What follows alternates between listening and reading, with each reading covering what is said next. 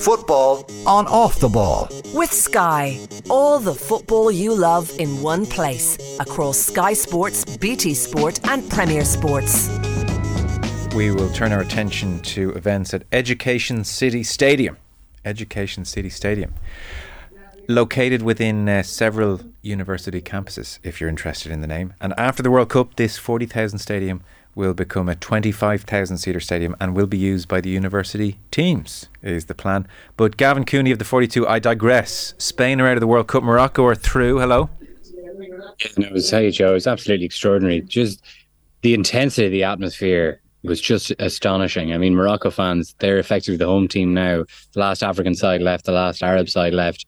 And the intensity of the atmosphere in that stadium was unlike anything I've ever really heard before. Now, this is partly because um, the Irish overflow areas, it's become known. Uh, we don't really get desks uh, among the press at, at, these at these matches, so we're in uh, we're in the seats, and um, was among Moroccan fans for this, which in fairness was quite a difficult place to write a report, but was absolutely fantastic from an atmosphere point of view. Um, and Morocco probably deserved it. It was a real clash of styles. This game, I mean, Spain had more than a thousand passes, but painfully little cutting edge. Morocco's commitment and defensive organisation was really, you know, you'd often hear sometimes. I remember Eamon Dunphy used to say on TV, "The defending can be an art." This actually was kind of an art when you realize just how well drilled they were and the amount of concentration it takes for two hours. Uh, and in the end, Spain's toothlessness became an almost parody of itself because they couldn't even score a penalty, beaten 3 0 uh, on spot kicks in the end. Well, this can become a thing with Spain. I mean, they can, for all their patience, it can suddenly, after a period of time, lack dynamism, lack a spark mm. of creativity or a physicality, even, and the patience becomes running out of ideas. I did not see much of this game. I was recording various pieces, but even just a five, ten minute watch uh, showed one thing that was very much in evidence. This Moroccan side, super intense, super fit. They were going after Spain as well as being very organised in their compact shape at times. They were winning tackles and winning balls, and uh, this doesn't look like it was a case of Spain missing 10, 15 chances kind of a job. Oh, I think Spain's first shot on target came around the hour mark. I mean, is it a is it a story of Spanish profligacy? I don't think it really is, Joe, because Morocco didn't allow them many chances to miss. They had a couple of chances. Uh, Pablo Sarabia hit the post with pretty much the last kick of the game and deep in extra time. But it just comes down to the fact that Morocco were so well organised. It wasn't they weren't sitting at the edge of their box, you know, defending desperately. They were pushed up a little bit further. I think coaches would call it a mid block, but it's just how compact they were. There was about 15 meters between the defence and the forward line. So obviously Spain what do Spain want to do? They want to get Pedri and Gavi into those little pockets of space between the lines, and there they can uh, create passing triangles, and then they can just side their way through you. Morocco did not allow that. It happened once in extra time, where one of the midfielders switched off and allowed Sergio Busquets to get into that ro- uh, get into that position, and Busquets just popped the ball out wide right. They got a cross in, and the substitute left back Alejandro Balde had a shot blocked away. And I looked down at the Moroccan manager on the touchline, and he went absolutely bananas. Um, just hurled this volley of abuse at his players, uh, and it seemed to concentrate minds again because they weren't caught out again. It was just they were stunningly well organised. I have to say. Uh, as sorry, I'm just there's all kinds of noise around me because Portugal have just gone three 0 up. Uh, I'm just trying to see who scored. Uh, definitely not Cristiano Ronaldo anyway. um, but yeah, they were they were just they were so well organized. But um, on the flip side of that, then Joe, you didn't see it.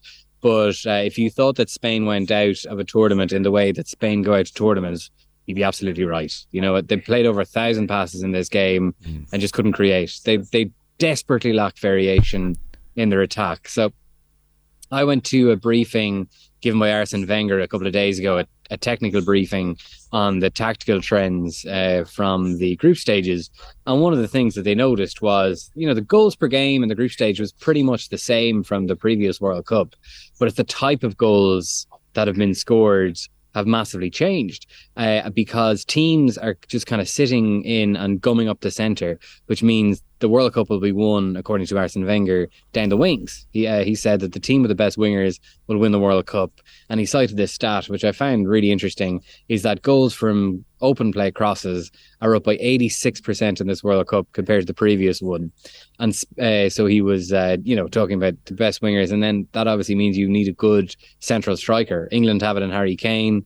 Uh, Brazil have it in Richarlison. Uh, France obviously have it in Olivier Giroud. And Spain just don't have it. You know, Alvaro Morata came off the bench after an hour, but was really poor. You know, looked you know, looks like the kind of clammy, ashen faced Morata that we've all come to know and, and not exactly love. So it's just, you know, it's, it's kind of classically Spain. They just lacked the thousand passes with no real penetration. Luis Enrique said something very strange after the game in which he said that it was uh, it was an example of a way to lose a game. Uh, which just goes to show that maybe there's a little for as much as for as admirable a person as Enrique is, there's maybe just a little bit too much dogma there in how they're approaching games. Yeah, very interesting. Uh, Ramos, by the way, scored the third for Portugal. His second in the game, as Cristiano Ronaldo has to uh, do his very best to look on enthusiastically as he watches the future unfurl before everybody's eyes. So Portugal 3 0 up. They'll play Morocco. I mean, the other thing about Morocco, Gav, is that looking at their results, they are not conceding goals. Croatia could not break them down. Canada, of all teams, managed to get a goal, but that was an own goal. Belgium could not break them down. And now today, Spain could not break them down. So they topped their group. They're obviously a very, very decent side. And uh, that's uh, no guarantee for Portugal, to say the least. All that said, yeah. I would think England and France not too upset with today thus far. No, I don't think so. I, I, well, then again, like Morocco are an absolute nightmare to play against. Mm. Not only they, do they not give up any goals, they hardly give up any chances. I think they conceded five shots on target in the whole of the group stage across three games, and I think Spain had three tonight. I need to double check that stat, but they didn't have any until the hour mark. They're just superbly well organised. It actually it reminded me a bit, if you remember, Jose Mourinho's last great triumph in his mind was probably the 2010 Inter Milan team yeah. he had that knocked out Pep's Barcelona. And he talked about not parking the bus, but parking an airplane because he also denied space down the wings. And that's kind of what Morocco did today. Like, I mean, you have Hakim Ziyech, who, you know, is no one's idea of a workhorse. He was so well disciplined, doubling up um, with Hakimi when anytime Spain tried to tack down that flank. Sofiane Boufal, once of Southampton, was the same down that flank. They're so difficult to play through. They're so difficult um, uh, to create any chances against. And they have very good one on one defenders when they're called into action. You know, Mazraoui at left back made a couple of very crucial interventions uh, when he was up against the substitute Nico Williams, who was quite bright for Spain. Uh, Romain Saïss, who you might remember from, from Wolves. Mm was just brilliant tonight, just brilliant, you know, and like went down with cramp in extra time. And you're thinking it's almost like a bit redolent of Jamie Carragher in Istanbul, like writhing around with cramp, picks himself up, and then is at full stretch to make this goal saving block later on in extra time.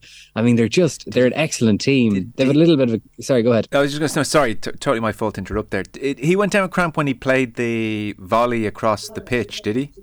Yeah. Oh, yeah. he got back he was, up because I see again. Got, I was glancing yeah. and I saw it was one of the great slow motion somebody's hamstring going, but I mean it looked yeah. like somebody playing over 40s Astro because all he was doing was just passing the ball, and I thought, oh well, he's done for, but it was just cramp. Yeah. Good for him. Oh yeah, no, it was just cramp. Now he did. He went down for a while. The game did stop, and he was taken off for treatment, but he did come back on. There was a bit of a. There was a couple of minutes where Spain were playing against ten man, ten men because Romain Saïss uh, wasn't. Uh, yeah. Sorry, Portugal have just gone 4 0 up. They're basically going to have to send Ronaldo home. Wow. I mean, this is incredible uh, validation of the decision to uh, to drop Ronaldo, which is wow. quite distracting out of the corner of my eye. I'm, I'm looking at Ronaldo uh, apl- applaud gameplay here. it's like this is this is like ten times. If we had Rajcam in Ireland, this is like an international version this, of it. What, this, uh, this is almost overtaken. This is almost overtaken the Moroccan situation is almost as a story mm. of the evening because this is the end of Ronaldo starting for Portugal. Yeah, it's. I think there was a stat. I think he's come off the bench three times in more than 190 appearances for Portugal. Two of them against were against Andorra. Uh, maybe he'll get a bit of a run out today. But Portugal look absolutely sensational. That is a great goal that they've just scored. I'm trying to see who play the finishing touch. Oh my god, lovely little backheel as well in the in the build up. Bloody hell. Uh, yeah, wow. I mean, Morocco. Well, I hope the good people of Morocco enjoy their time in the headlines. They had a good hour and a half there to enjoy it. Yeah, I mean, Fernando Santos I would have thought was fairly aligned with Cristiano Ronaldo. So I mean, it'd be very interesting in the coming days to get the story of what's happened here behind the scenes. Well, there, not- there was that story I of was the, the the poll in Portugal. Uh, do you want Ronaldo to start or not? And a huge number of Portuguese fans said no. So. Uh, they're obviously uh, having the same dilemma that Manchester United fans were having over much of the last 18 months. Yeah, and now Portugal have just proven that the team is better without him, which makes sense. You know, I mean, like the guy apparently is going to end up playing his football in Saudi Arabia in a couple of weeks' time. you know, so it's like this shouldn't be a surprise to many of us. A guy at his advanced age that Portugal and they're not stuck for options outside of him. Like Benfica's Gonzalo Ramos has, has replaced him tonight, scored twice, and has looked absolutely brilliant. And you know, taking Ronaldo out of that team just gives you know, like I mean, because every, attack has to go through Ronaldo, so it makes Portugal so much more unpredictable, and it makes them a complete. I have to say, it makes them a completely different case at this tournament now. Uh, as they, I think, have just conceded a goal. Okay, maybe they need to sharpen up on defending set pieces because that's uh, that's the route from which uh, Switzerland have just scored. Um, but it makes them, yeah, it makes them a different proposition uh, for uh, for Morocco in the in the quarterfinals. Well, there has been this dynamic at this World Cup of aging superstars dictating a style of play, be it, well, in Messi's case, I guess you could say it's working thus far, though I really do think Argentina are uh, not going to go much further. But in the case of Poland with Lewandowski, in the case of Ronaldo and uh, Portugal, several other examples I'm not thinking of right now, but quite a few teams aren't able to press and be as dynamic as their coaches might otherwise want them to be. So it's interesting Santos decided to pull the plug. Oh, so interesting. Yeah. Because uh, call me a cynic, Joe. I kind of thought that one of the reasons that Santos was still on that job, because he's very unpopular in Portugal. Yeah. So one of the reasons he still had that job was because he refused to drop Ronaldo. And now that he's done it and used as again, maybe I'm too cynical, but using this Trojan horse, using as a Trojan horse his reaction to coming off against South Korea, um, what a move! And like you know, that's a that's a big big call that he's made, and not an easy one. Um, but yeah, vindicated thus far.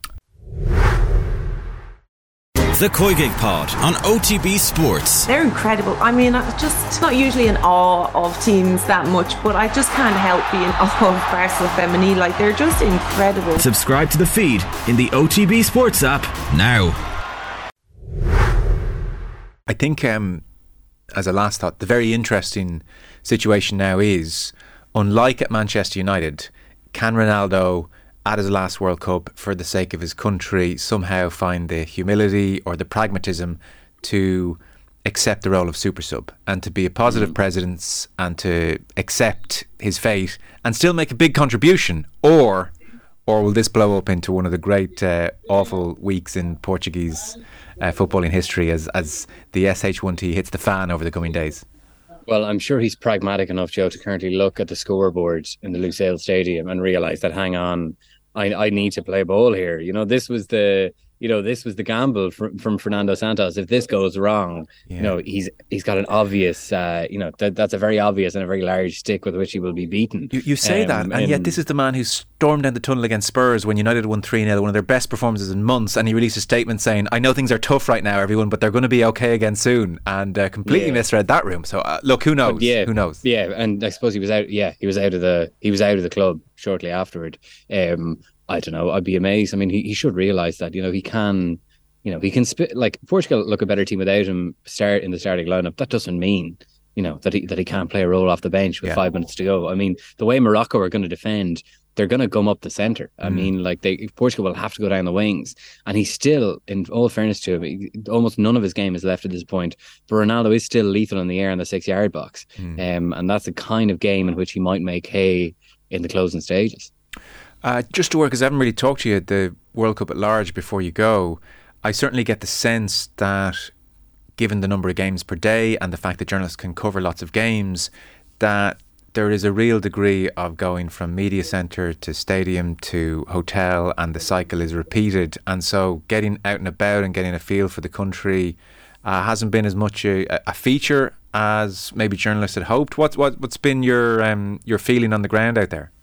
Yeah, well, I mean, look, that's a decision that every journalist makes, and every the the journalist organization makes to to do that. You know, to make um uh, to make use of the fact that you can attend two matches a day or have been able to up until the knockout stages.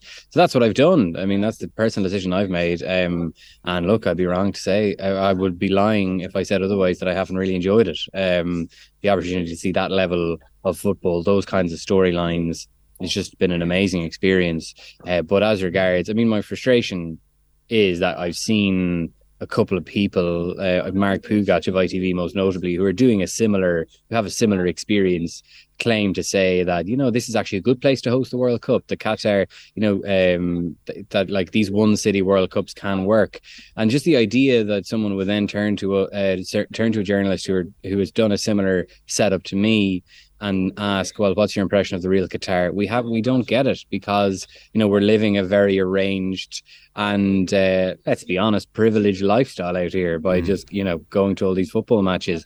That's not to say, I mean, the journalist shouldn't have come. I mean, I, you know, I, I, did a clip. Uh, there was a clip. With, I said kind of something similar on, on the Forty Two podcast yesterday, um, and the clip went went around and got more pickup than I than I'd experienced before. So a lot of people were getting in touch to say, well, journalists should have boycotted and journalists shouldn't go. That's not the case either. I mean, there's been absolutely been been some absolutely brilliant journalism done by I can only read the journalism done in the English language, but by those who have got off that treadmill and treadmill and gone and found stories elsewhere. There's been some you know superb work done by uh, you know Tariq Panja, the New York Times, and Adam Crafton from the Athletic, and and loads more. I kind of feel bad leaving people out. So that doesn't what I'm saying there doesn't I in my opinion invalidate uh, journalists coming out here. Uh, but at the same time, uh, those of us who have just done matches shouldn't be conceited in saying that we've experienced anything of Qatar. We've experienced um, a very a burnished treadmill uh, that that FIFA have set up for us. Um, that look, I've, I've really enjoyed, and I know uh, people at home listening will be saying, "Why are you supporting it by going?"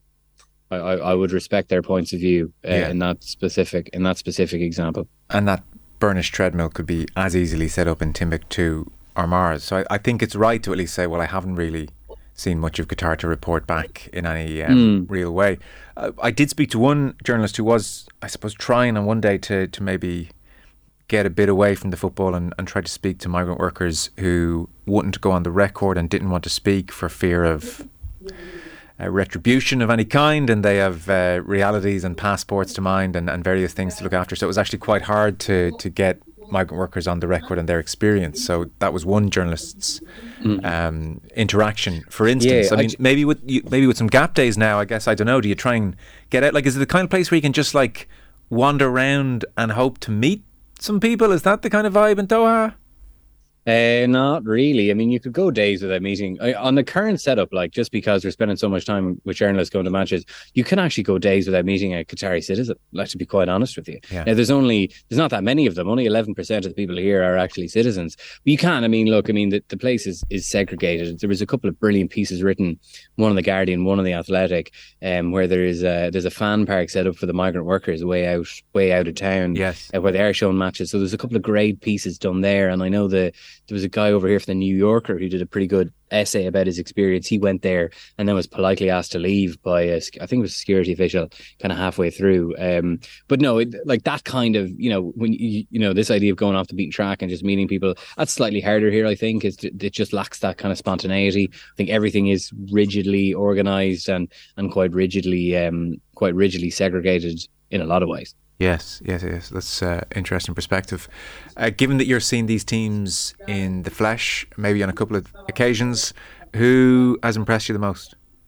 Well, Brazil last night. I yeah. say that first half. Oh my word! I, I, that is as good as we've seen from Brazil in a long time. Mm. Now, South Korea were were almost patrons of the art. I mean, they were they were waving people through, waving Brazilian attackers through. But uh, Brazil have looked very impressive. I've been very impressed by France. They've hit a really lovely balance in that attack by converting Griezmann into an almost attack, like a deep deeper lying forward or an attacking midfielder with Giroud and then with Mbappe. Mbappe's playing the right the previous World Cup, but he's on the left now and has looked excellent.